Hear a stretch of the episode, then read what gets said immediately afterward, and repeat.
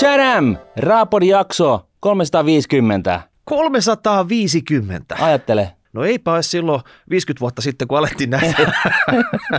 Nauhoitella uskoa, että ollaan jo 350. Muistatko sä, että se itse asiassa se oli...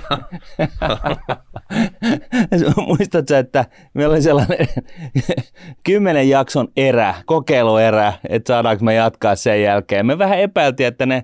Nämä niin kuin päättäjät laittaa, niin kuin, vääntää niin kuin volyyminapot pois päältä ja rekin pois päältä jo ennen kuin me päästään siihen 10. jaksoon, mutta täällä sitä vaan ollaan. Niin, se oli, kato, hyvän tekeväisyyttä, säälistä saatiin jatkaa.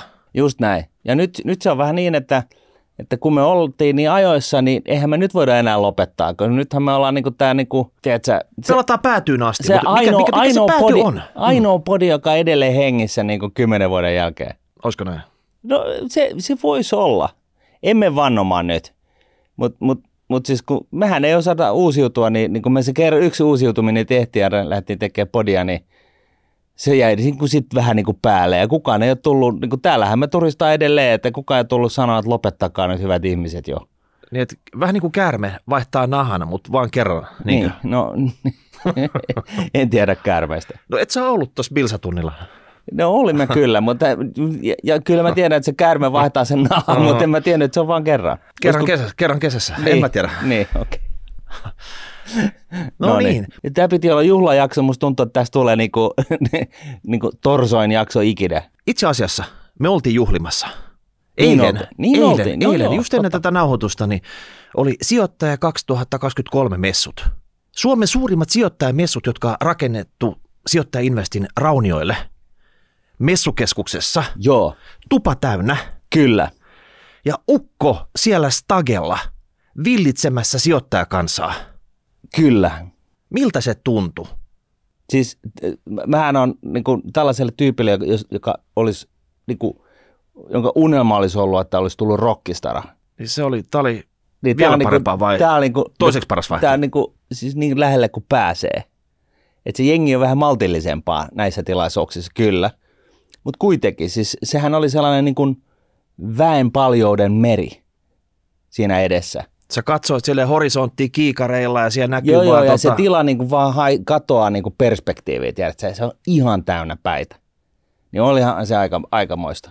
Voit sä kerrata se fiilis, että eikö sulla yhtään ollut ramppikuumetta, kun sä kipusit sinne portaita ylös siihen lavalle ja sanoitte, että tjädäm sijoittajakansa. No ei. Ei. Ei, se on... Oot sä ihan täysin tunteeton paskiainen, joka niinku voi vaan tolla tavalla mennä sinne ja kylmän viileästi hoitaa homma kotiin? No ei nyt niinkään, mut siis niinku jossain vaiheessa niin tää itsesuojeluvaisto on niinku vaan jättänyt mut. Et niinku ei oo sellaista niinku ramppikuumetta varsinaisesti enää. Että mä muistan silloin Seeliksonin aikana, kun piti mennä puhumaan indeksisijoittamisesta ensimmäisen kerran vuonna. Kolmelle ihmiselle jossain Vaasan kaupungintalolla kellarissa olevaan 5 hengen neukkariin,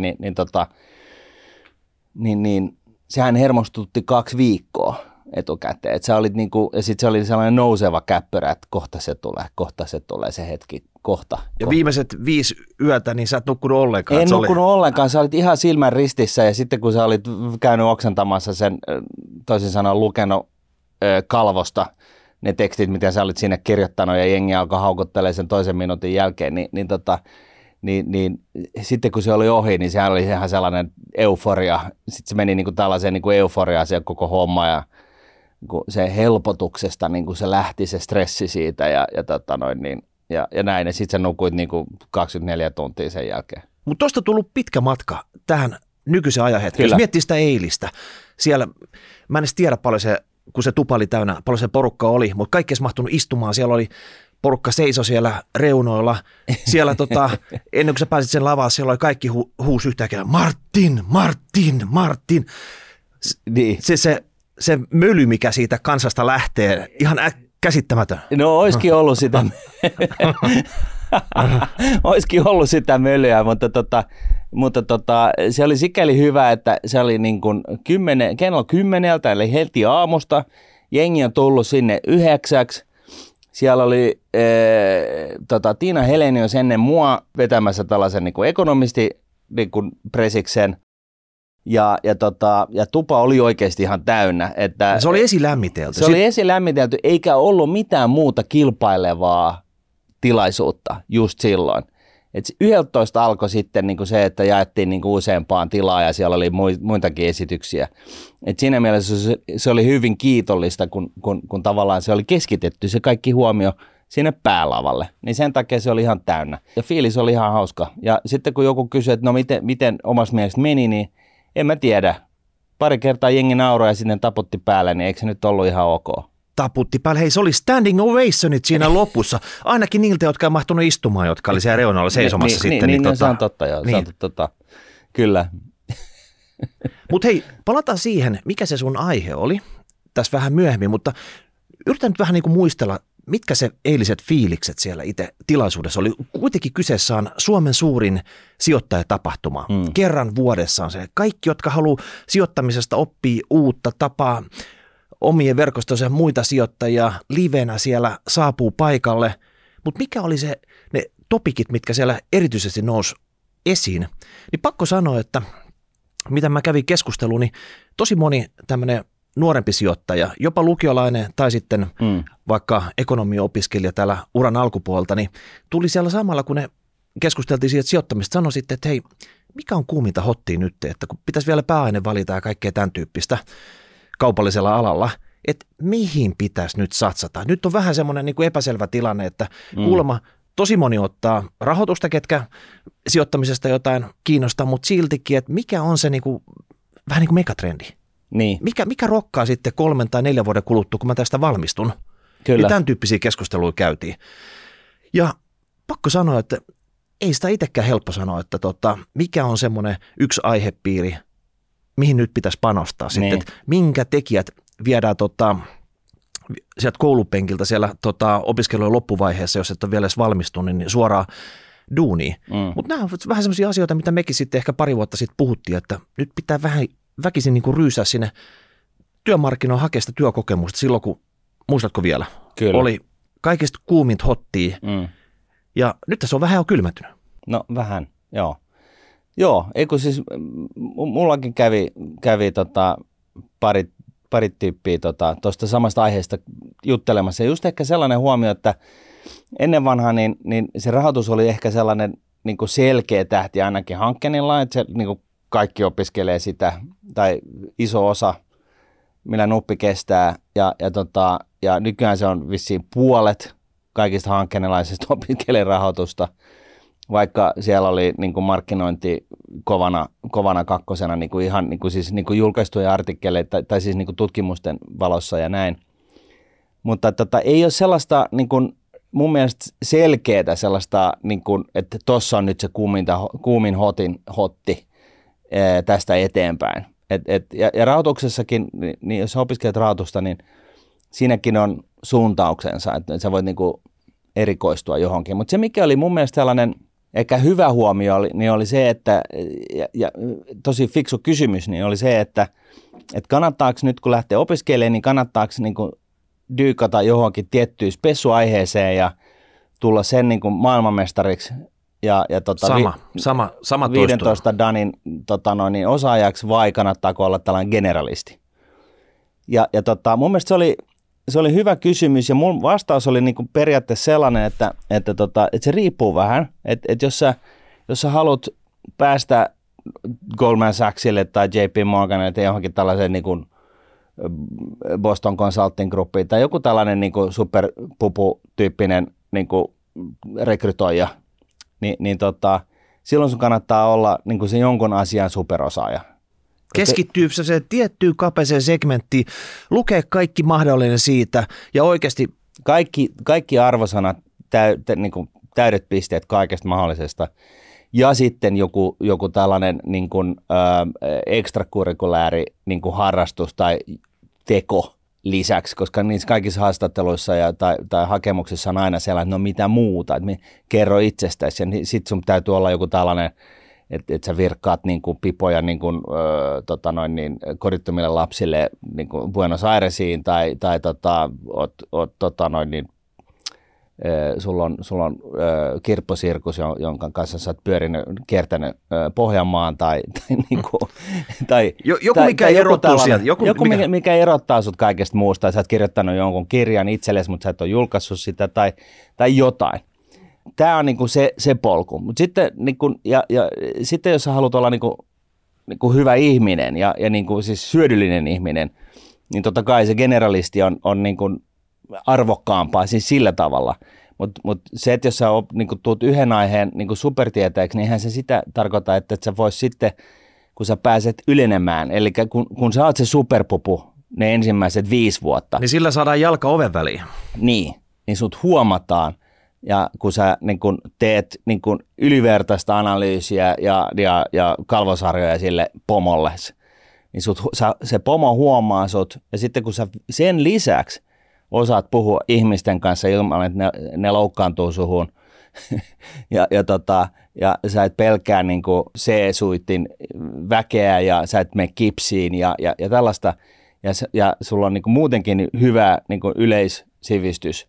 Niin sitten sä pääset niin kuin sieltä niin kuin nopeasti sitten päällikkötasolle ja eteenpäin. Ja mietipä tätä nyt, että jos sä teet hyvää... Mutta sua ei huomata, ellei sä oot se ensin sen niin kuin analyytikon niin kuin superversio itsestäsi. Niin, no okei. Tämä oli just se, että jos sä teet hyvät kalvosarjat sille pomoles, sun pomos ylennetään, koska hän näyttää fiksulta. Mutta hän raahaa sut mukana sille seuraavalle portaalle, kun hän saa eka niinku koska hän tietää, että hän ei pärjää ilman sua, niin sun täytyy tulla perässä. Tulee se pomon oikea käsi.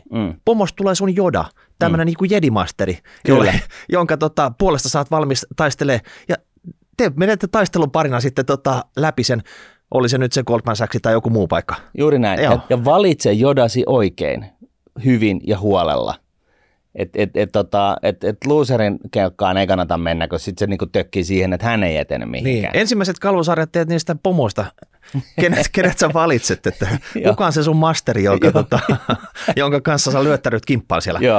Se on se ehkä vaikea valinta tässä. Mutta hei, se mitä me puhuttiin siinä monen kanssa, niin että oikeasti, että nyt jos on esimerkkinä nyt se kauppisopinnot tässä, niin se työkokemus. Et ei pelkästään nyt, että painetaan 5 vuotta hikihatu sitä oikeastaan opintoja, vaan sitten, että käyttää hyväkseen nämä kesäduunit ja osakaduunit. Et ei pelkästään semmoista helppoon paikkaan, samaan paikkaan uusiksi, vaan oikeasti siinä pitäisi sitä kerryttää siinä CVC myös niitä kokemusrivejä, koska se voi oikeasti ratkaista sitten sen valinnan siinä vaiheessa, kun sieltä tulee tällä hetkellä ahtopaineella kauppatieteilijöitä opintotuutista ulos sitten, niin se mun pitäisi erottua joukosta. Joo. Ja sit jos sä pystyt vielä erottautumaan sillä tavalla, että sulla on kiinnostuksen kohteita, niin pystyt sä suuntaa sitä opiskelua siihen kohti sitä kiinnostuksen kohteita, että sä vähän niin kuin yhdistät ne.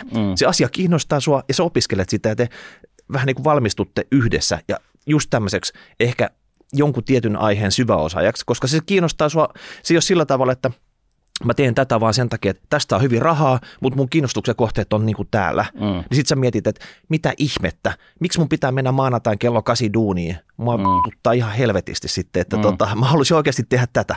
Niin jo tässä vaiheessa niin pitäisi saada jotenkin yhdistetty nämä kaksi asiaa. Kyllä, se on totta. Mutta sitten se on myöskin niin, että se duuni voi niinku alkaa kasvaa suhun kiinni. Et se alkaa innostaa, kun sä niinku tavallaan opit siitä myös enemmän. Et se on niinku mahdotonta, kun ei tiedä, mitä se duuni on, niin se on mahdotonta sanoa, että tykkäät sä siitä.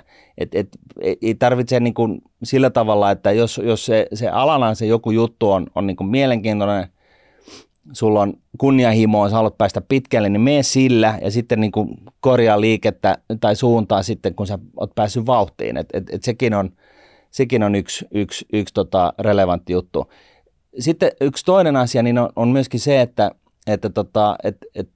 esimerkiksi tällainen extracurricular niin kuin tekeminen, mikä voisi olla niin kuin arvokasta, niin on se, että sä perustat firman, yrität niin kuin opiskeluaikana, yrität saada se lentoon ja sitten se niin kuin vaikka menee ihan perseelleen, niin sitten sä osaat kirjoittaa niin kuin järkevän oloisen summarin siitä, että mitä sä opit siitä.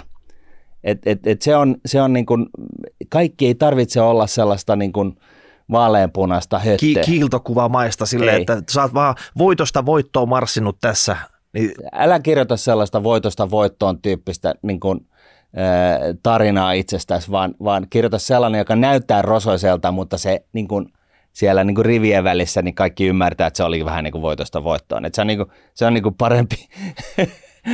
parempi versio. Mut... Mä luen, että opiskelijat käyttää ChatGPT, että voitko kirjoittaa tämmöisen rososen tarinan, missä on sitten kuitenkin tämmöinen mukava loppu ja rivien väliin sitten pitää saada joku tämmöinen. Sieltä tulee sitten, käytä tätä, niin täällä on päästy joka duuni. Joo, mutta mä luulen ihan oikeasti, että sellainen tietynlainen niin kuin myöskin niin kuin rehellisyys itselleen, niin se on se tärkein ja itse asiassa niin ne vastoinkäymiset on hyvä juttu. Koska vastoinkäymisiä tulee kaikille ihmisille, se on enemmänkin kiinni siitä, että miten sä niin kuin hanskaat ne vastoinkäymiset ja miten sä siinä niin kuin hakemuksessa pystyt sitä kokemusta niin kuin avaamaan. Niin tässä on niin kuin tavallaan se juttu. Ja vielä sitten siitä, että jos sua ei kiinnosta tällainen niin kuin corporate ladder kapuaminen, niin kyllä sitten se taas se generalistin osaaminen on sitten toisaalta jossain startuppaamisessa tai tämän tyyppisessä yrittämisessä niin on huomattavasti arvokkaampaa, mutta että se vähän niin kuin riippuu siitä, että mihin suuntaan sä oot niin kuin lähdössä. Ja pakko sanoa, että älä ota sitä rahoitusta sen takia, että kaikki muut ottaa sen rahoitukseen. Ei. Jos ei se sua kiinnosta, niin ota jotain aivan muuta. Ja loppupeleissä sille on niin merkitystä, mistä sä valmistut, vaan oikeasti sitten, että mitä sä osaat siinä vaiheessa, kun sä jonnekin meet. Että ei näitä papereita sulta kysellä ihan hirveän monta kertaa tässä matkan varrella, että mitkä sun gradut oli.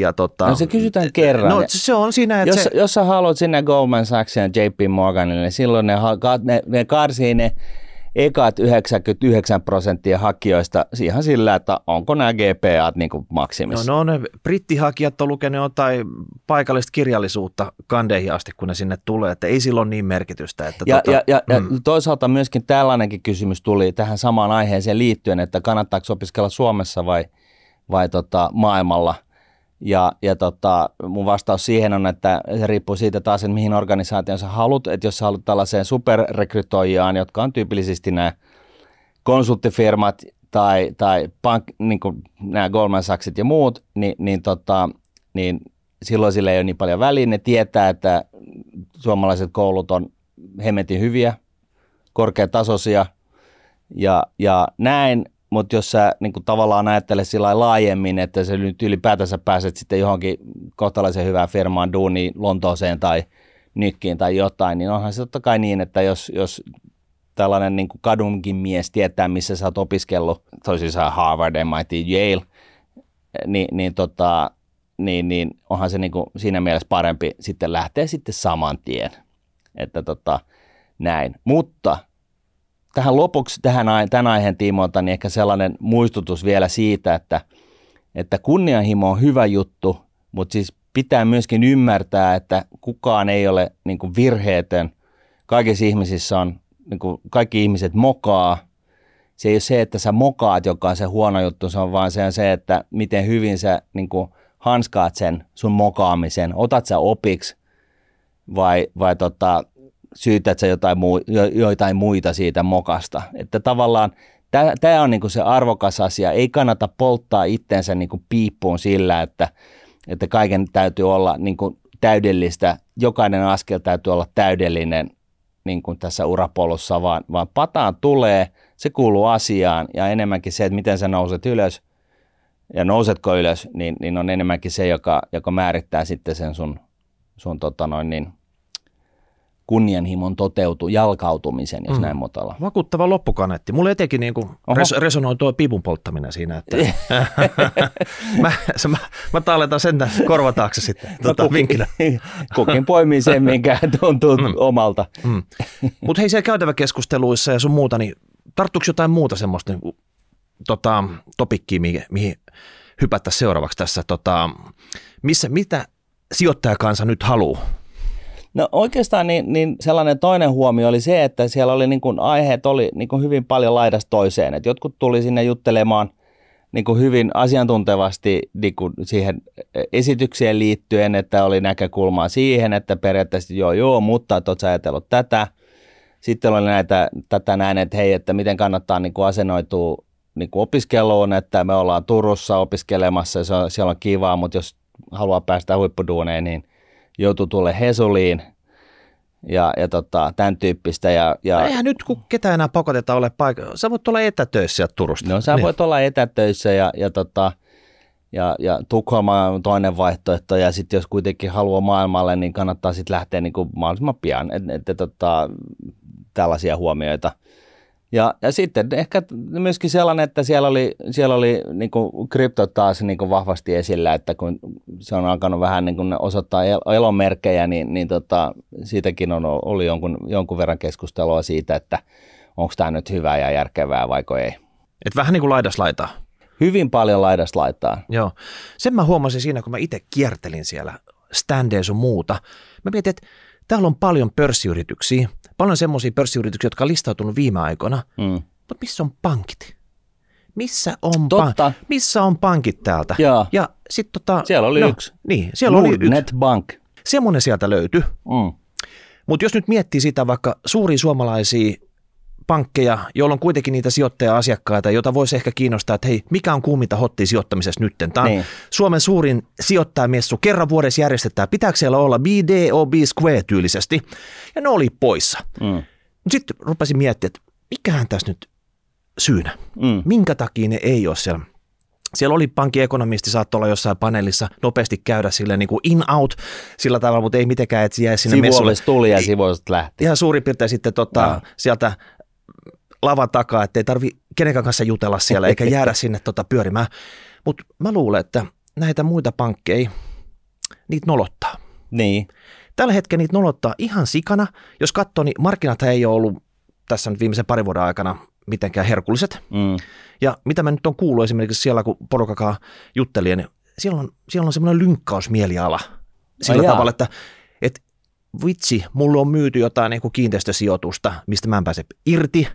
Se on niin kuin laskenut kuin tonttiin. Niin, tiedätkö niin. Sitten tätä, että oikeasti, että jos siellä olisi ollut standi, niin sieltä olisi tullut porukka sitten vaatimaan selityksiä. Niin. Ja nyt kun ei ole standi, niin sä et ole siellä. Niin. Että okei, ollaan pois, ei tarvitse selitellä. Ei. Et näin helppoa. Onhan se siis tietenkin helpompaa, mutta sehän niin kuin tälläkin alalla, palvelualalla, sijoituspalvelualalla, niin pitää olla just toisinpäin. Että silloin kun kuviot menee niin kuin läskiksi, niin sun pitää olla siellä kertomassa, mitä tehdään, miksi ollaan siinä tilanteessa, missä ollaan.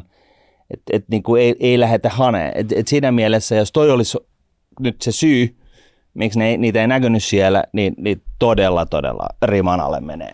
No vaikea sanoa, mikä se todellinen syy oli, mutta tämmöinen tuli ainakin mieleen itsellä. Joo. Ja toinen asia, mitä tässä samassa yhteydessä mietin, että onko niin, että nämä suomalaiset pankit, ne on heittänyt oikeasti hanskat tiskiin. Että yksityissijoittajat, niitä vartenhan se messu oli siellä. Kyllä. Heitä kiinnostaa oikeasti vaan palvella näitä isoja ammattimaisia sijoittajia ja mahdollisesti ehkä yrityksiä, mutta Nallehan joskus sanoi, että ne yksityissijoittajat sun muuta, niin nehän tuo vaan ainakin hänen lattialleen sitten pelkkää hiekkaa ja soraa. Niinkin hän sanoi. Niin, että et pysykää poissa. Okay. Niin oli vähän semmoinen fiilis, että onko nämä isot pankit nyt päättänyt sitten yksityissijoittajat, ei, me keskitytään nyt johonkin aivan muuhun. Että pyörikää te vaan siellä käytävillä ja huhuilkaa sitten, mutta me ei nyt päästy sinne paikalle. Niin. Tämä on aika niinku rankka analyysi tästä, mutta no sellaisia piirteitä oli niinku oikeastaan 2000-luvun alusta lähtien sijoituspalvelualalla kiinni, että kun sääntely, varsinkin finanssikriisin jälkeen, kun sääntely alkoi niinku kiristyä kiristymistään ja ala oli tällaisessa tehostamismoodissa, että piti niinku tehdä se ikään kuin digiloikka, ja sitten sulla oli niinku kellari täynnä legasia, että niinku, et sä et pääse niinku yhtään mihinkään. Ja konttoreista luovutaan ja yhteet pyörii koko aika. Tämmöisiä ikäviä asioita. Joo, silloinhan se oli just sitä, että keskitytään niinku tällaiseen niinku, kaikkeen muuhun paitsi niinku, yksityissijoittajaan. Ja sitten jossain vaiheessa tajuttiin, että ai niin, mutta näähän on kovia kiskoa hintaa, että niin näähän puristaa nämä niin meidän marginaalit ihan niin olemattomiin. Ja sitten jotkut heräsivät siihen, että niin, että joo, että jos pistää systeemin tämän yksityissijoittajien palvelemisen, niin sä saat käytännössä, pystyt ylläpitämään parempia marginaaleja ja kuitenkin päästä samoihin tehokkuuslukuihin, kun sulla on vaan niin kuin sä tiedät, mitä sä teet ja miten sen tehdään tehokkaasti. Et paljonhan on ollut just sitä, että aina siis viimeiset 20 vuotta vähän ihmetellyt sitä, kun organisaatiot on huudellut sitä, että hitto soikoon, tämä on niin kallista, kun tämä niin kuin FIVA ja direktiivit vaatii, että me tiedetään, mitä me tehdään. Että meidän täytyy jotenkin organisoida tämä meidän tekeminen. Mä oon ollut siis, no tämä nyt on vähän tällainen niin kuin laitaan vedetty kommentti, mutta siis kuitenkin näin, että silloin kun mä olin puikoissa tällaisessa organisaatiossa, niin sehän oli sellainen, että okei, mitä te haluatte? Kyllähän meiltä löytyy tämä tieto. Se tulee niin kuin naks, koska sä haluat sen 5 minuutin sisään. Tässä se on. Meillä on kaikki tieto kaikesta mahdollisesta koko ajan. Mutta jotain on tapahtunut sen jälkeen, kun sä oot lähtenyt niistä organisaatioista. No, jotain on tapahtunut. No ei, siis nämä organisaatiothan on edelleen ihan hyvässä hapessa, mutta niinku, tämä on niinku tavallaan ihmetyttänyt tässä kehityksessä ja itse olen ollut siis sellaisissa organisaatioissa hommissa, missä ollaan ihan rohkeasti keskitytty siihen, että ollaan palveltu yksityisasiakkaita nimenomaan, että niitä myös. No mietin nyt, että Euroclearin mukaan Suomessa on 1 miljoona yksityissijoittajaa, jotka sijoittaa suomalaisiin osakkeisiin ja sitten otetaan rahastot mukaan varmaan 1,5 miljoonaa tai lähes 2 miljoonaa yhteensä. Ja näitä ei kiinnosta tulla vuoden suurimpaan tapahtumaan paikan päälle. Mitä se kertoo sun mielestä? No on se tietynlaista ylimielisyyttä tietenkin. Ja sitten toisaalta ehkä sellainen huomio, että kun tuli takaisin Suomeen, niin ja sunkin kanssa alkanut turistaa tätä Rahapodia 349 jaksoa sitten, niin kyllä tässä on noussut vähän sellainen kansallismielinen fiilis tästä koko tekemisestä, että kun on ollut vähän sellaista niin kuin vivahdetta, että kun meillä niin kuin ehkä on enemmän kuin 10 kuuntelijaa kuitenkin, että vitsi, että oikeasti, että tällä meidän tekemisellä on merkitystä, että tämähän on oikeasti siistiä, jos me niin kuin suomalaiset kansakuntana niin kuin oppisi tämän pitkäjänteisen säästämisen osakkeisiin kustannustehokkaalla tavalla. Että jos niin kuin kansakuntana enemmän tai vähemmän opittaisi tämä juttu, niin me voitaisiin sillä torjua tämä meidän niin kuin köyhtyminen, suhteellinen köyhtyminen ja niin kuin taloutemme pysähtyminen ja kaikki niin kuin tämä degeneroituminen, mikä on tällä hetkellä päällä. Ja kyllä se tuntuu niin kuin hienolta. Mun on pakko kertoa tästä kokemuksesta. Mä kävin Verkkiksessä, verkkokaupassa. Siinä edessä juoksi käytävän halki. Ihan fyysisesti kävit? Ihan fyysisesti kävin verkkokaupassa, joo. Siis tämä, mistä saa ostaa elektroniikkaa. Gadgetteja. Gadgetteja, joo. Niin siinä käytävän poikki juoksi ehkä sellainen 5-vuotias taapero. Ja sitten faija käveli siinä perässä ja sitten sanoi, että hei, että Liisa. Että Liisa sanoi moi Martinille, että hänen ansiosta niin sullakin on usean tonnin salkku. Niin siis tällainen, tiedätkö, kun sä oot jossain kaupassa ja sä kuulet jotain tällaista, niin kyllähän se nyt liikuttaa tällaista isää itseäkin.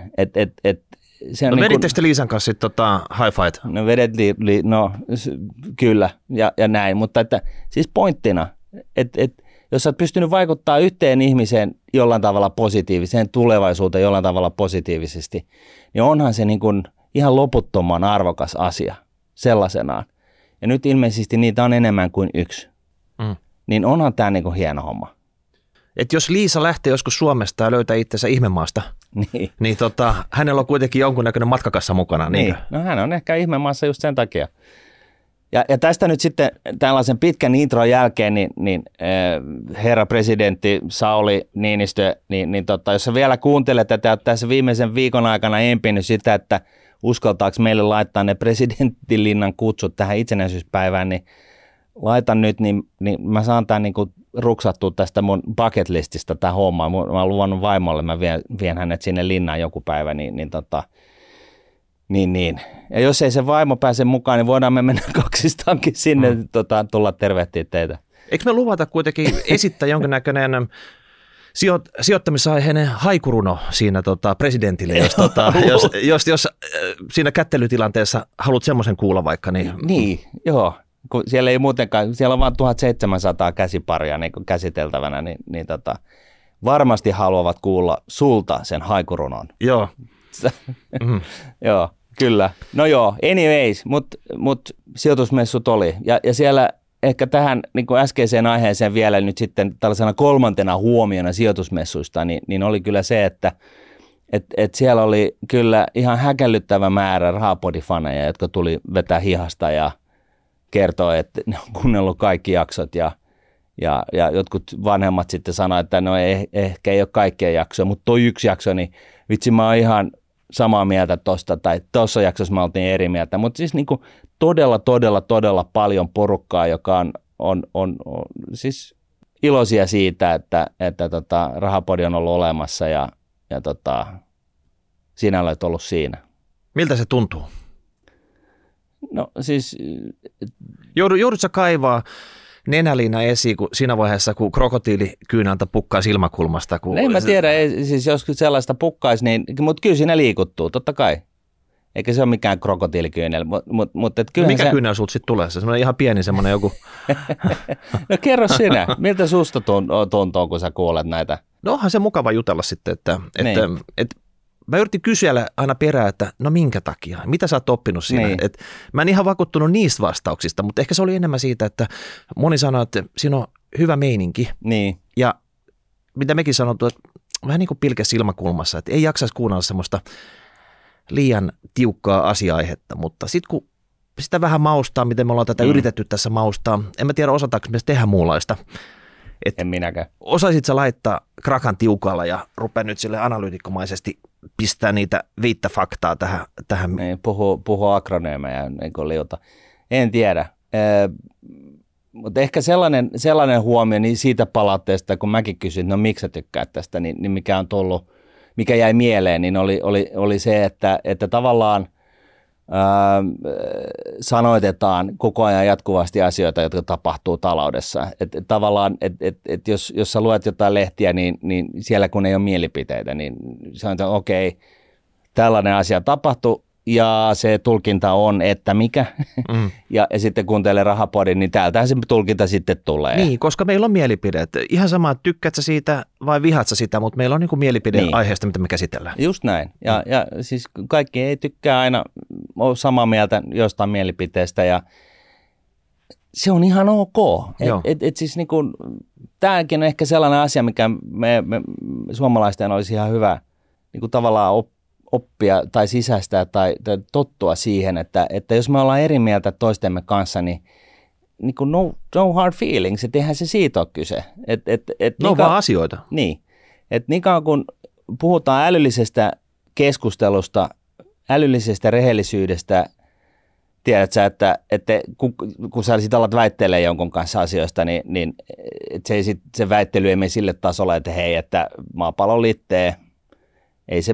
Ei se Neil Armstrong on käynyt missään kuussa, se on studiossa ja tiedät sä, jos sä juot teetä, niin sulle kasvaa sarvet. Niin, jos se keskustelu on tätä, niin eihän siinä ole mitään järkeä jatkaa sellaista keskustelua. No ei ole, mutta mä en ole usein ihan ton tyyppisissä keskustelussa en ole käynyt, että onneksi on kuitenkin pysynyt siinä asia-aiheessa. Joo, mutta sitä mä just tarkoitan, että niinku erimielisyys on hyvä, koska se on tilaisuus oppia näkemään jotain, mitä sä et ole ehkä tullut ajatelleeksi niin kauan, kun se keskustelu siinä, kun verrataan sitä erimielisyyttä ja keskustellaan siitä erimielisyydestä, niin kauan, kun se on niin kuin älyllisesti rehellistä, niin siinähän niin kuin oppii asioita. Mutta siis summa summarum, niin täytyy sanoa, että mä en ole koskaan ollut mikään hirveä fani näille silloisille sijoitusmessuille ja tällaista, mutta kyllä se on niin kuin kerran vuodessa mun mielestä ihan kiva sellainen niin kuin ihan fyysisestikin tavata porukkaa ja niin kuin jutella kaikesta maan ja taivaan väliltä. No siellä pääsee verkostoitumaan. Ja mietin nyt silleen, että jos ei sitä olisi, niin oltaisiin vaan vähän niin kuin push-viestinnän varassa. Sieltä tulisi top-downina juttu, kun oikeasti se on tärkeää, että se ruohonjuuritasolla porukka vaihtaa niitä mielipiteitä ja Oppii toisilta. Joo, ja sitten niin kuin kaikille muille päiville niin löytyy Shareville.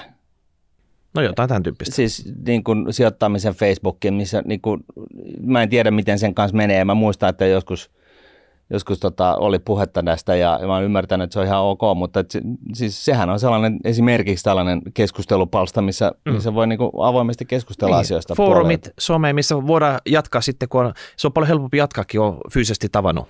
No sekin on totta, joo. Se on niin kuin tärkeää ainakin siinä vaiheessa, että jos haluaa oikeasti syventää siitä muutakin kuin tämmöistä sijoittajakaveruutta, vähän niin kuin ystävyyttä sun muuta. Että joo. Se, mitä mua vähän myös ihmetytti, että siellä ei ollut valtiovalta. Ei ollut millään tavalla mukana. Ei ole tullut esimerkiksi ihan joku Petteri Orpolta tai joltain muulta tervehdystä. Että Riikka Purralta ehkä. No sitä, että osakesäästötili ollaan puuhaamassa tasokorotusta nyt. Tai ylipäätänsä sitten, että tämmöisenä vuonna tai tässä on pari tämmöistä tiukkaa vuotta ollut, olisi ollut verottaja siellä paikalla jakamassa 5 kovinta tipsiä siihen, mitä kannattaa myllätä salkkuun vaikka loppuvuonna. Semmoista on tulossa ihan hirveästi. Siis käytävä keskustelussa moni sanoi siitä, että okei, nyt on kaiken näköistä turskaa tässä kertynyt salkkuun, että pitää netottaa sitten, mitä järjestelyä tässä nyt tekee. Ja monessa muussakin, mitä vähennyksiä voi käyttää hyödyksi, niin ihan rehellisesti olisi vaan niin kuin verottaja jakanut ne tipsit siellä, koska ne epävirallisesti ne liikkuu näillä foorumeilla nämä kaikki parhaat jutut muutenkin. Siis toi on mun mielestä oikeasti todella hyvä huomio, että missä on niin kuin valtiovalta. Kun se, että jos suomalaiset kansakuntana oppis niin kuin pitkäjänteiseen säästämiseen ja kustannusten minimointiin ja osakkeisiin ja näin, se olisi meille kaikille niin kuin hyvästä. Ja se olisi niin kuin mun mielestä todella raikasta, jos siellä olisi paikan päällä valtionkonttorista joku, valtiovarainministeriöstä joku tai niinku, just niinku verosta joku. Tai vaikka presidentti. Presidentti, joo. Saulikin on innokas yksityissijoittaja, ainakin ollut ennen presidenttikautta, että why not? Et sillä tavalla, että ei ole mitään järkeä, että poliitikot, ne on ennen vaalia, ne on vaan niinku innokkaita, hei sijoittajakansaa, että me luvataan teille näin, mutta sitten se unohdetaan taas sitten. Sitten ollaan 4 vuotta just ennen kuin vaalia, no seuraavan kerran tehdään joku täsmäisku sinne tai ollaan muuten vaan äänessä, mutta tämä on pitkäjänteistä touhuu. Se pitäisi niinku tapahtua sitten pitkäjänteisesti myös. Joo. Mutta ehkä viimeisenä huomiona, mistä päästään sitten tämän päivän agendaan, tähän on pääaiheeseen vielä, okay. Niin moni sanoi siitä, että ei vitsi, Suomi ja etenkin Ruotsi, että onpa nämä niinku surkeita sijoitusmaita nyt tässä ollut, että miten ne jaksaa kyntääkin tässä näin syvällä, että vitsi, mitä näiden kanssa pitäisi tehdä. No sitten siinä on vähän kieli keskellä suuta, että hei hetkinen, että mulla on nyt firman lappu rinnassa tässä, että mitä mä nyt tuossa oikein voi sanoa, että onko se sitten, että nyt on hyvä aika ostaa, kun ne on niin kuin halventunut, vai onko sitten silleen, että täällä on krooninen tauti päällä, että hei, tiedätkö, jätä tämä spitaalinen ja katso jotain aivan muita sijoituskohteita, niin. Että mihin tässä nyt oikeasti kommentoisi. Ja monelle esimerkiksi on yllätys ollut tämä Ruotsi. Ja silleen, että mitä siellä tapahtuu, että minkä takia se niin kuin sijoittajan mielessä, että se on aina ollut semmoinen isoveli katsottu vähän niin kuin ylöspäin, että siellä homma toimii ja että ne ruotsalaiset firmat, kyllä ne jaksaa, että jos Suomessa on vähän niin kuin ongelmia, niin ne samat spesifit ongelmat, ne ei niin kuin tartu ruotsalaisiin, ne on tehty teflonista ne ruotsifirmat. Niin, nothing sticks. Niin, jotain muuta. Mutta nyt molemmat on vähän niin kuin samassa korissa, että et kyntää täällä, että onko tämä niin kuin väliaikaista, kroonista, hei, please, kerro mulle, mitä mä teen näiden kanssa, koska jos sä oot yksityissijoittaja, niin sä oot todennäköisesti ison osan sun salkusta sijoittanut Suomeen tai ainakin näihin lähialueisiin. Niin, sä oot huolissaan, että mitä ihmettä täällä tapahtuu. Niin, jos sä oot sijoittanut suoraan osakkeisiin, niin se todennäköisesti kasvavassa määrin noin. Ja se on niinku loogista, koska sä tavallaan tunnet nämä yritykset, jotka on tässä sun lähihuudeella niin paremmin kuin sellaisen, joka on toisella puolella maapalloa ja jossa puhutaan lähtökohtaisesti jotain muuta kieltä. Siis onhan se näin, mutta siis no, indeksisijoittajan näkövinkkelistä niin tulee ehkä tämä niinku yltiötylsä kommentti, että niinku, älä sijoita Suomeen, siis lähtökohtaisesti. Siis tämä riskin hajottaminen on oikeasti tärkeä asia. Ja niin kuin me ollaan moneen kertaan sanottu, että älä sijoita sinne, missä sä oot duunissa, eli se nyt ole jenkkilä.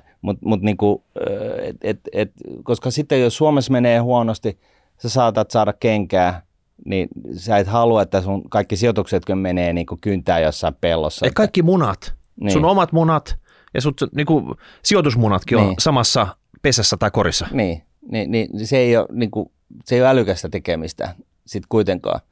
Ja tässä päästään niin kuin sit tavallaan just siihen, että no sitten kun sä sijoitat jonnekin kauas muualle, niin sulla ei ole niin kuin spessukeissia ymmärrystä mitään sellaista edgeä sille, että siis niin kuin tämä näin, että Nvidia, niin kuin okei, no se on niin kuin, se menee niin kuin trend is my friend -tyyppisesti, kaikki vaan kiinni siihen ja harasho.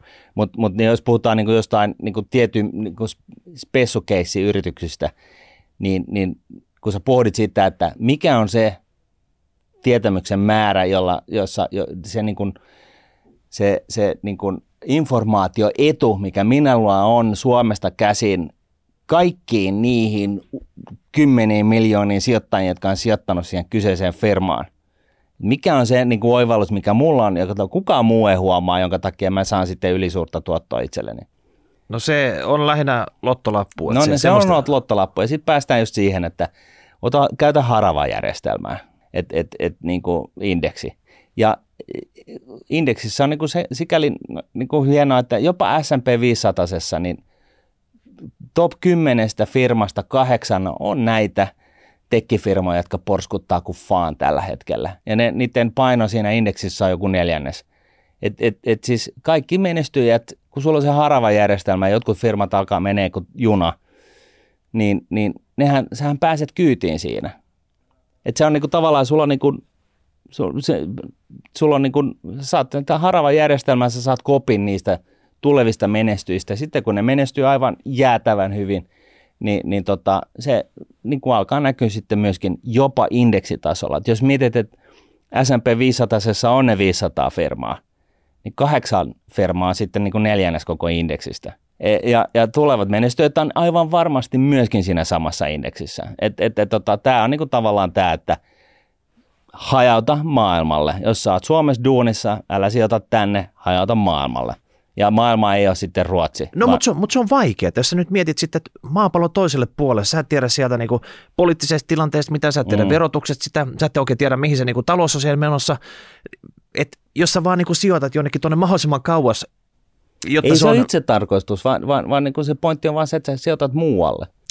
No mutta idea, miksi me nyt tultiin tähän se, että kun ruotiin puhut tästä Suomesta ja Ruotsista, niin jotenkin tuntuu, että tämähän on ihan sijoittamisen farmiliiga. Että oikeasti, että miksi tämä homma kyntää täällä? Minkä takia täältä tässä B-ryhmässä hikoillaan, kun oikeasti sitten tuntuu, että vuodesta toiseen, kriisistä toiseen tuntuu, että se paras pöhinä on aivan muualla? Niin, se on se tuollainen taalan kysymys. Miksi Euroopassa ei ole yhtäkään tällaista niin kuin supertekkifirmaa, joita on 8 niin kuin Jenkkilässä? No mutta hei, samanlaisia kysymyksiä oli siinä sun esityksessä. Että porukka heitti siellä kärrynpyörää standing ovation, niin mölisi koko se esityksen ajan, kun ukko veti showta lavalla, mitä me puhuttiin tässä alussa. Joo. Niin sähän vertailit siinä Eurooppaa ja Jenkkilää. Otetaan pari statsia siitä esityksestä, joo. Eli siis siinä on, mulla on niin kuin mä voin sanoa se huomioon tässä niin kuin saman tien niin kuin heti kättelyssä. Eli se huomio siitä on niin kuin lähinnä se, että kun finanssikriisin jälkeisenä aikana, niin keskuspankit on käytännössä ollut ainoa taho, joka on tehnyt mitään hyvää niin kuin osakekursseille. Eli kun on ollut tällaista rahapoliittista elvytystä, niin sitten poliitikot ei ole tarvinnut tehdä mitään kipeitä uudistuksia, ei mitään rakenteellisia muutoksia ja se on niin kuin ikään kuin riittänyt lainausmerkeissä. Eli buuataan nyt poliitikoille, että ne on ainakin sitten alisuorittanut tässä. Joo, ja buuataan myöskin keskuspankille, koska se on mahdollistanut sen, että poliitikot on voinut olla apaattisia. Eli buu-buu. Buu-buu, joo. Ja nyt sitten kun inflaatio lähti nousemaan ja lähdettiin sitten kiristämään. Keskuspankki lähti kiristämään, kun se on niin kuin 14 vuotta elvyttänyt. Niin kuin ajanut viime vuoteen asti elvytti ja sitten toissa vuoteen asti elvytti ja korot on tullut tonttiin ja oli negatiivisia ja harrastettu määrällistä elvytystä.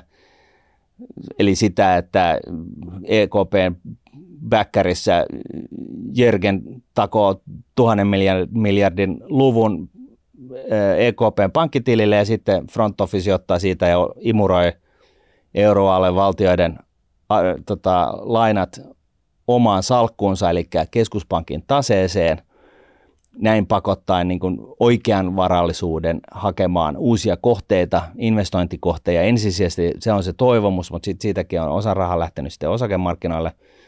Niin nyt kun tämä tekeminen kääntyy toiseen suuntaan, eli siellä on alettu imuroimaan pois, ollaan nostettu korkoja ja imuroitu pois niin kuin rahaa markkinoilta, niin sillä voi olla aika iso merkitys tähän osakemarkkinoiden niin kuin persoonaan, jos näin voi sanoa.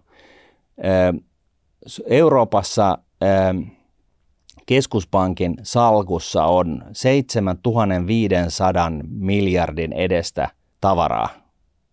Ja kun euroalueen osakemarkkinoiden yhteenlaskettu markkina-arvo on 10 000 miljardia 500, niin se tarkoittaa siis sitä, että Euroopan keskuspankin tasessa on edelleenkin, vaikka tässä 1,5 vuotta ollaan jo yritetty tyhjentää sitä ja harrastettu niin sanottua määrällistä tiukentamista, niin edelleenkin siellä on 71% edestä tavaraa, kun se sitä suhteutetaan niin kuin euroalueen osakemarkkinoille. Ja normaali tilanne voisi olla ihan 2% ehkä. No ehkä 5-10, jotain tuollaista. Kenelle me myydään nyt nämä laput sieltä taseesta? No nämä laput siellä taseessa, niin nämähän katoaa sieltä sillä tavalla kahta kautta, niitä myydään tai sitten annetaan niiden lainojen erääntyä. Eli sitten annetaan se lainalappu takaisin sille valtiolle. Ja valtio maksaa ne rahat takaisin Euroopan keskuspankille, ja sitten ne tulee sinne Jürgenin niin kuin superpäätteelle, ja sitten hän vaan deletoi sen 1 000 miljardia sieltä EKP:n keskuspankin pankkitililtä. Se haihtuu tuhkana tuuleen. Eli keinotekoisesti tehty raha vähän palautuu takaisin keskuspankille, ja sitten se haihtuu. Joo, ja se pointti on se, että markkinoilta imeytyy summa, joka vastaa 71% euroalueen osakemarkkina-arvosta. Niin paljon rahaa imeytyy veksi tässä niin kuin tavallaan going forward. No ei kuulosta hyvältä sitten osakemarkkinoiden näkövinkkelistä tämmöinen. No tämä on se mun pointti. Ja sitten jos verrataan Jenkkilään, niin se sama luku siellä on 7900 miljardia taaloissa, joka vastaa sitten, kun Jenkkipörssin arvo on 45 000 miljardia. Eli vähän enemmän kuin Euroopassa. Niin se on vain 17% se keskuspankin tase Jenkkilän markkinoiden markkina-arvosta. Niin se on huomattavasti vähempi juttu, pienempi ongelma. Ja nyt sitten kun vertaa näiden alueiden niin kuin tätä niin sanottua Warren Buffett-indikaattori, joka nyt se on ihan turha kutsua sitä Buffett-indikaattoriksi, se on niin geneerinen asia, mutta että otetaan, kun mietitään, että onko markkinat pörssi korkealle arvostettu tai ei, niin se logiikka on ollut se, että otetaan se talousalue, katsotaan mikä se bruttokansantuote on ja sitten katsotaan, että missä se huitelee se osakemarkkina-arvo suhteessa tähän talouden kokoon. Vähän niin kuin suhdelukuna, että voi vertailla näitä kahta keskenään. Ei siinä niin kuin varsinaisesti mitään muuta linkkiä ole, mutta voisi ehkä sanoa näin, että jos pörssiyhtiöiden arvo alittaa sen BKT, niin sitten se voisi olla aika halpaa, ja jos se on 2 kertaa kalliimpaa, niin sitten se voisi olla aika kallista. Sitten kun katsoo sitä historiallista kehitystä, niin siitä sitten näkee, että suhteellisesti missä huidellaan. No mitä tämä kertoo, tämä indikaattori tällä hetkellä? No tämä kertoo sitä, että euroalueella niin Buffett-indikaattori on 80% tuntumassa ja Jenkkilässä se on 180%. Eli se on yli tuplasti kalliimpi, jos kyllä. Tätä indikaattoria... Joo, se on 75 Euroopassa ja 180 Jenkkilässä. Ja se on niin kuin, siis enemmän kuin tuplat kalliimpi näin mitattuna.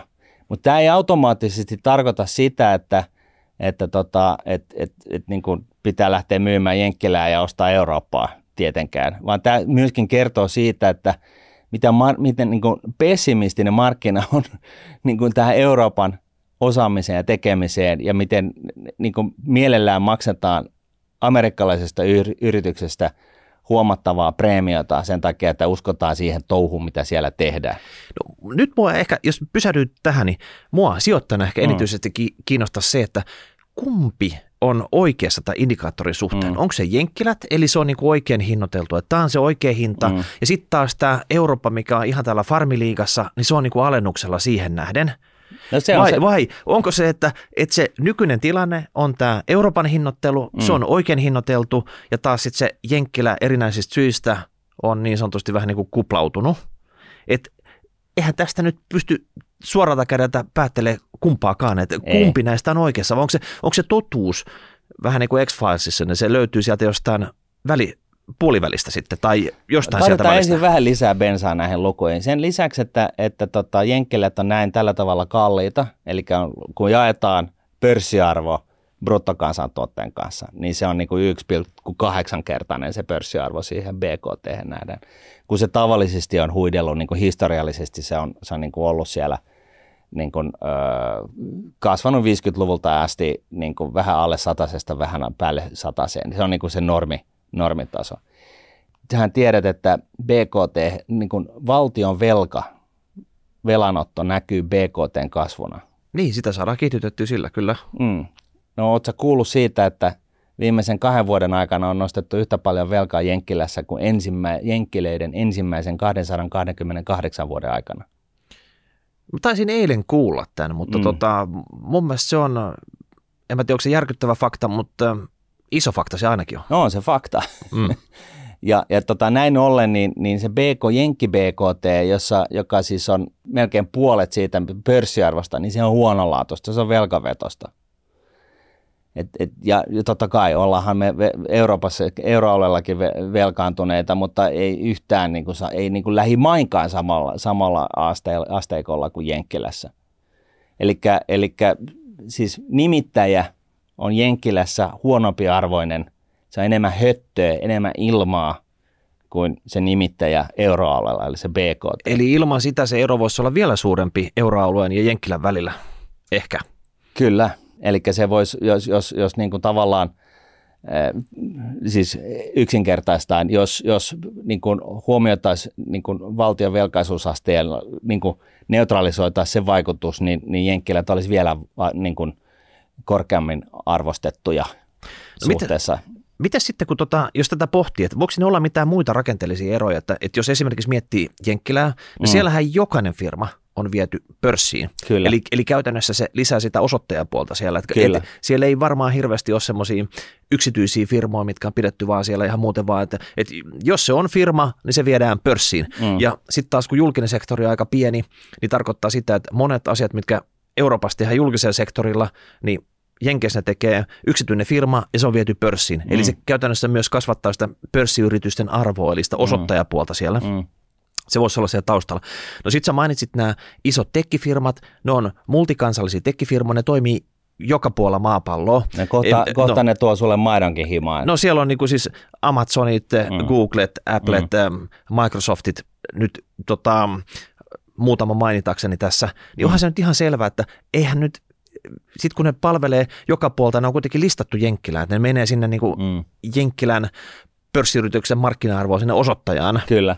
Ja taas sitten Euroopalla ei heittää kehi oikein mitään tämmöistä firmaa, joka toimii vastaavassa mittakaavassa globaalisti, niin helposti tässä käy nyt sillä tavalla, että se pienentää riskiä jenkkiosakkeiden tai näiden jenkkis niin kuin superstara-osakkeiden osalta, koska niiden niin kuin bisnesmalli on niin kuin maailmanlaajuinen, että se ei ole pelkästään niin kuin jenkkivetoinen, se ei ole pelkästään kiinni siitä, olkoonkin, että se suurin osa sieltä kuitenkin tulee.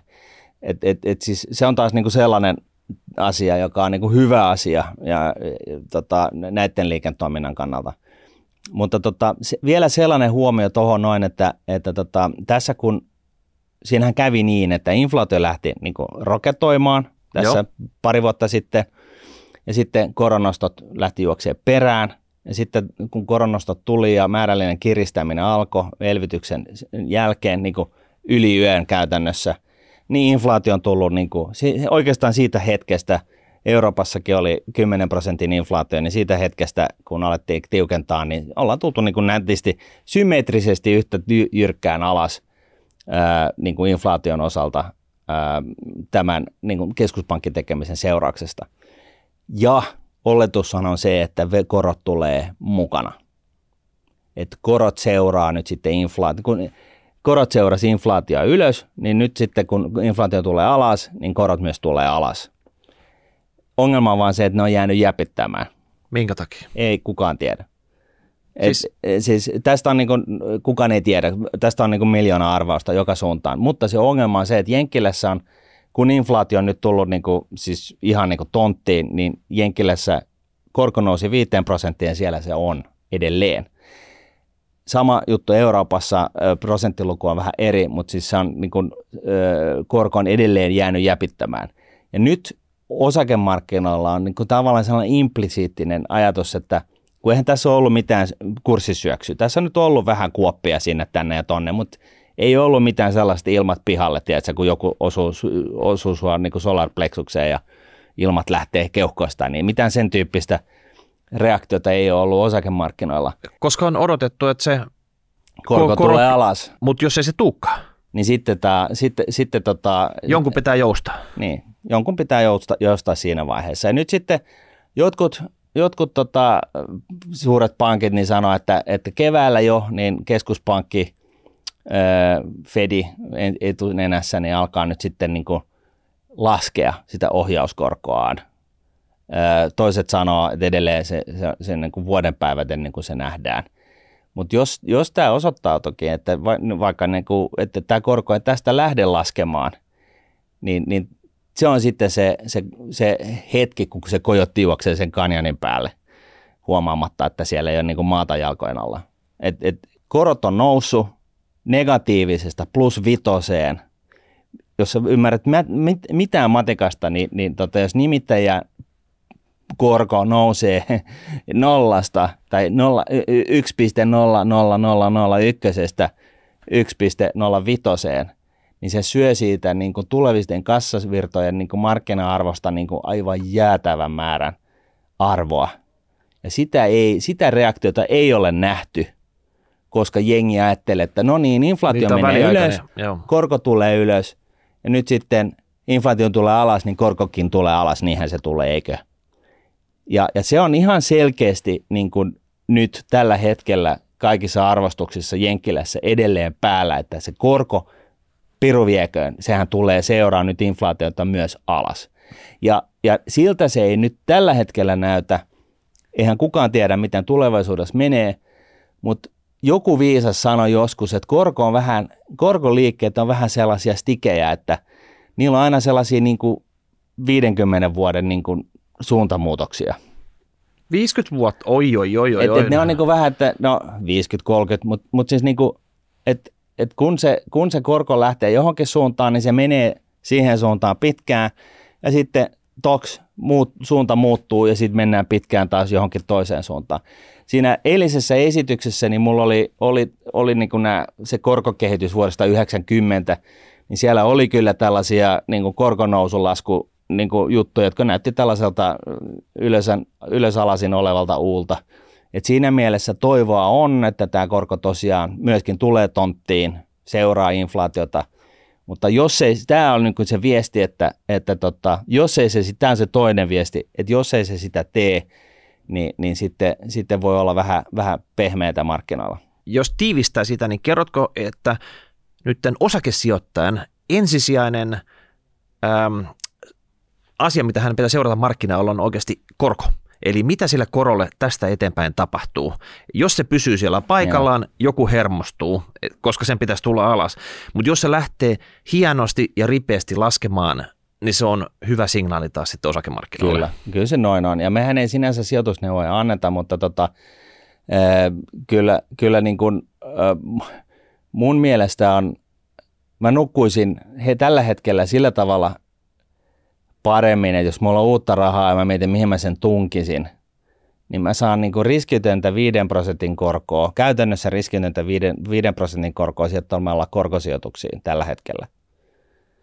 Ja sitten jos mä mietin, että mä laitan sen osakkeisiin, jossa osakepreemio tuotto on negatiivinen siihen korkoon nähden, niin en mä nyt tiedä, miten innoissa mä olisin nyt niin kun sen uuden rahan tunkemisesta osakkeisiin Jenkkilässä tällä hetkellä.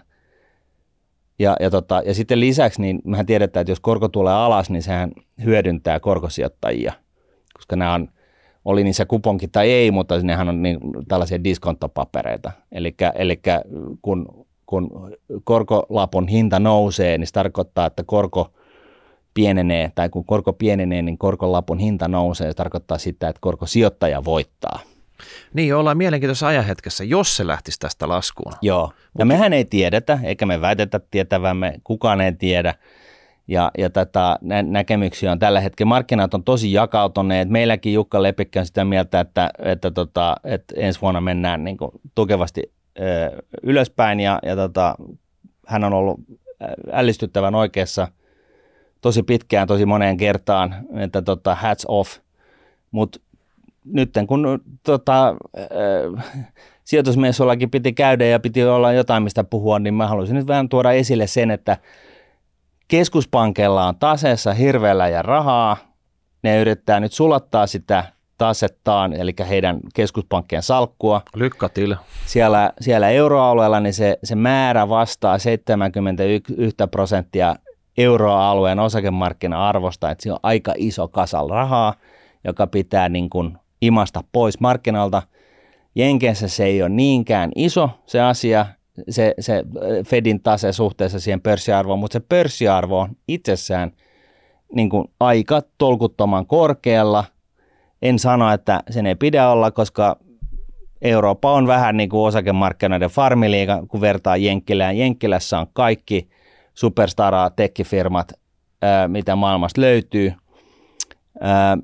Mutta sitten kun tosiaan vertaa sitä vielä niin kuin tämän Buffett-indikaattorin kautta, joka on siis pörssiarvo jaettuna kyseisen alueen BKT:llä, niin jenkkilät on arvostettu 180%, Eurooppa 75%, ja se jenkkilän nimittäjä tässä jakoharjoituksessa, se BKT, niin se on niin kuin boostattu jenkkivaltion ylivelkaantumisella, joka on siis kiihtyvää ja aivan niin kuin siis päätä huimaavaa. Et pitää näitä asioita mielessä. Tämä on niin kuin tavallaan näin, että se sijoittaminen ja säästäminen, niin sehän on tällaista pitkäjänteistä hommaa, ja siinä jos haluaa ottaa jonkunnäköisen aktiivisen näkemyksen johonkin suuntaan, niin on paljon asioita, asianhaaroja, mitä pitää huomioida, ja tässä nyt on vain yksi, josta ei mun mielestä sillä tavalla puhuta paljon. Mm. Mutta jos sä olet pitkäjänteinen säästäjä, sijoittaja, niin ei sun kannata tästäkään viestistä välittää tuon taivaallista. Mutta se ehkä sitten, että niissä käytäväkeskusteluissa se Suomi ja Ruotsi, ne kuuluu Eurooppaan, ne kuuluu farmiliigaan. Kyllä. Semmoista nopeat ratkaisua siihen ei ole, mutta mua rupesi vähän hotsittaa sitä, että me kerätään ehkä kuulijoilta jotain vinkkejä, kaivetaan omista liiveistämme jotain vinkkejä Suomelle, kuinka Suomi nostetaan pois täältä farmiliigasta suoraan tänne mestareiden liigaan. Joo. Ja se ei välttämättä ole mission impossible, koska ollaan me vaikeampikin juttu tässä Rahapodissa tehty. Kyllä, kaikki on tehtävissä, mutta ihan oikeasti niin tarvitaan niin kuin tarvitaan johtajuutta tässä asiassa ja tarvitaan rohkeita ulostuloja. Ja nyt yksi, niin kuin mitä me ollaan jo Rahapodissa todettu, niin on tämä kaivoshommeli, että akkumineraaleista löytyy kaikki tarvittavat mineraalit Suomesta, ja EUlla on tällainen huoltovarmuushuoli ja haluaa kasvattaa tätä juttua, niin lyödäänpä kaksi, ja me ollaan puhuttu tästä ulkomaisten suorien investointien kasvattamisesta Suomeen, että se olisi niin kuin nopein tie saada tämä nukahtava talous käyntiin, niin lyödäänpä kaksi kärpästä yhden hinnalla. Kerrotaan EUlle, että tervetuloa vaan tänne näin kaivamaan esille kaikki mahdolliset mineraalit, tuottamaan kestävän kehityksen komponentteja, eli akkuja maailmalle, mutta että sitä mineraalia ei viedä muulla kuin loppuun jalostetun tuotteen muodossa, joka tarkoittaa sitä, että tänne tarvitaan enemmän tekemistä ja toivotetaan kaikki ulkkarit tekemään jäätävän määrän suoria investointeja tänne näin näitä akkuja sitten niin kuin jalostamaan.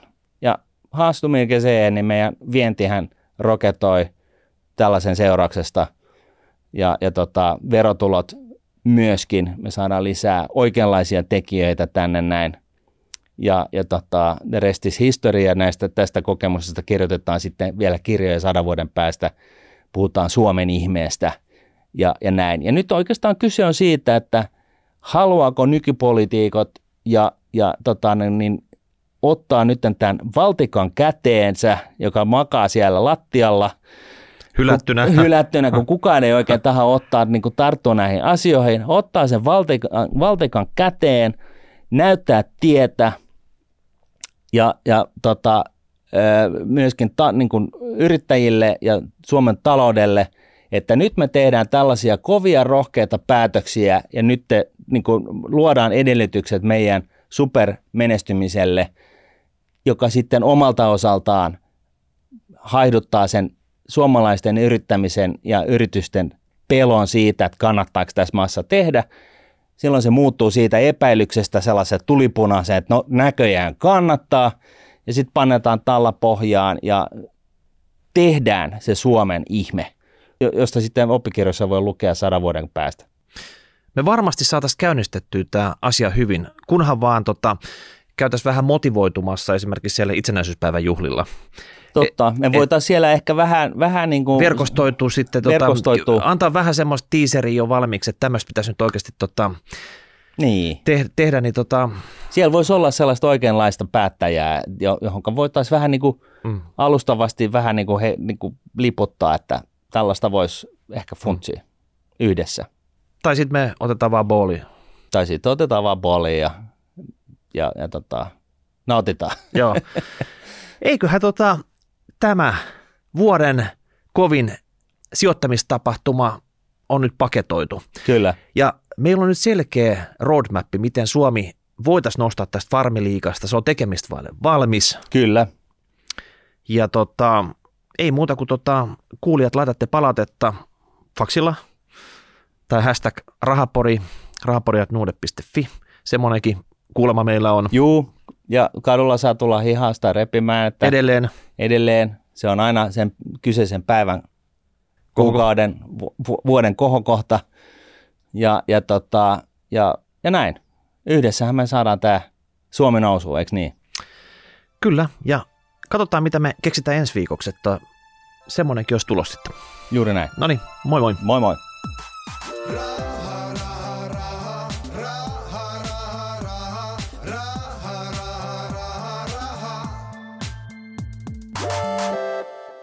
Tässä esitetty ei ole, eikä sitä tule käsittää kehotukseksi merkitä, ostaa tai myydä arvopapereita. Sijoittajan tulee sijoituspäätöksiä tehdessään perustaa päätöksensä omaan arvioonsa sekä ottaa huomioon omat tavoitteensa ja taloudellinen tilanteensa. Rahoitusvälineiden arvo voi nousta tai laskea. On olemassa riski, ettet saa sijoittamiasi varoja takaisin.